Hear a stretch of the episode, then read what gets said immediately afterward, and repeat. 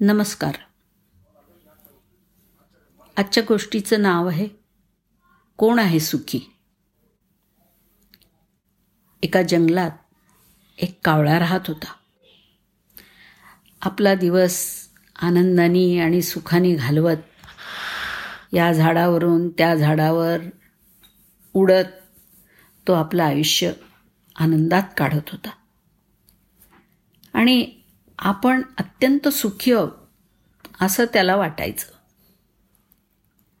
त्याच आनंदामध्ये तो जगत होता. एक दिवस जंगलातला तळ्याकाठी बसला होता. तर त्याला त्या तळ्यामध्ये पोहत असलेला एक राजहंस दिसला. तो पांढरा शुभ्र आणि डौलदार पक्षी पाहून थोडा वेळ कावळा हिरमुसला. आणि मग विचार करायला लागला की मी असा काळा कुळकुळीत. आणि हा पक्षी पहा किती छान आहे शुभ्र डौलदार. खरंच हाच जगातला सगळ्यात सुखी पक्षी असावा. मी आपला उगाच स्वतःला सुखी समजत होतो.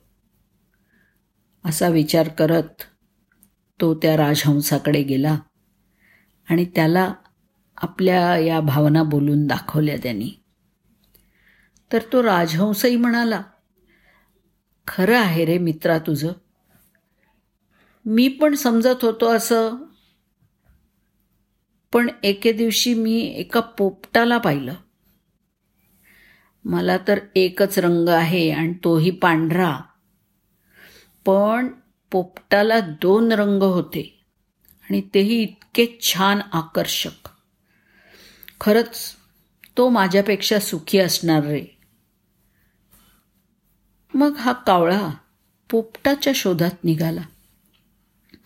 एका पोपटाला गाठून त्याने सगळी कथा ऐकवली.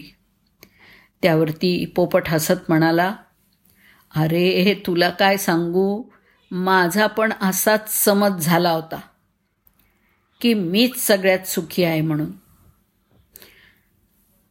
पण एके दिवशी मी एका मोराला पाहिलं आणि मला जाणवलं की तोच सगळ्यात सुखी पक्षी आहे पृथ्वीवरती कारण त्याच्या अंगावर अगणित रंग आहेत त्याचं सौंदर्य आहा विचारूच नकोस. हे ऐकून कावळा अजूनच संभ्रमित झाला. आणि मोराच्या शोधात निघाला. एका प्राणी संग्रहालयात एका पिंजऱ्यामध्ये त्याला एक मोर दिसला. शेकडो लोक त्याच्या मो पिंजऱ्याभोवती गोळा होऊन त्याचं गुणगान करत होते. आता कावळ्याला खात्रीच पटली की हाच जगातला सगळ्यात सुखी पक्षी असलाच पाहिजे. काही वेळाने सगळी लोक निघून गेली. त्यानंतर हा कावळा त्याच्या पिंजऱ्याजवळ गेला. आणि आत्तापर्यंत झालेला सगळा घटनाक्रम त्याला त्यांनी ऐकवला. आणि म्हणाला मयूरराज आपण खरंच खूप खूप सुंदर आहात. रोज हजारो लोक तुम्हाला पाहायला येतात आणि तुमची स्तुती करतात. मला मात्र कुठं गेलं की हुसकावून लावतात आपण सगळ्यात सुखी पक्षी आहात या भूतलावरती. मला यात काहीच शंका वाटत नाही. त्यावरती तो मोर खिन्नपणे हसला आणि म्हणाला मलाही सगळ्यात सुंदर आणि सुखी पक्षी असल्याचा अभिमान होता मित्रा. पण माझ्या या सौंदर्यामुळे मी पिंजऱ्यात अडकलोय. सगळं प्राणी संग्रहालय फिरून बघ तू. तुला इथे सगळे पक्षी दिसतील पिंजऱ्यांमध्ये. पण कावळा नाही दिसणार. कुठे नाही दिसणार तुला कावळा? आणि त्यामुळे मी असा निष्कर्ष काढतोय मित्रा की कावळा हा सर्वात सुखी पक्षी आहे.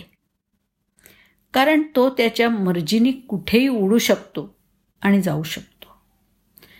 तात्पर्य काय मित्रांनो?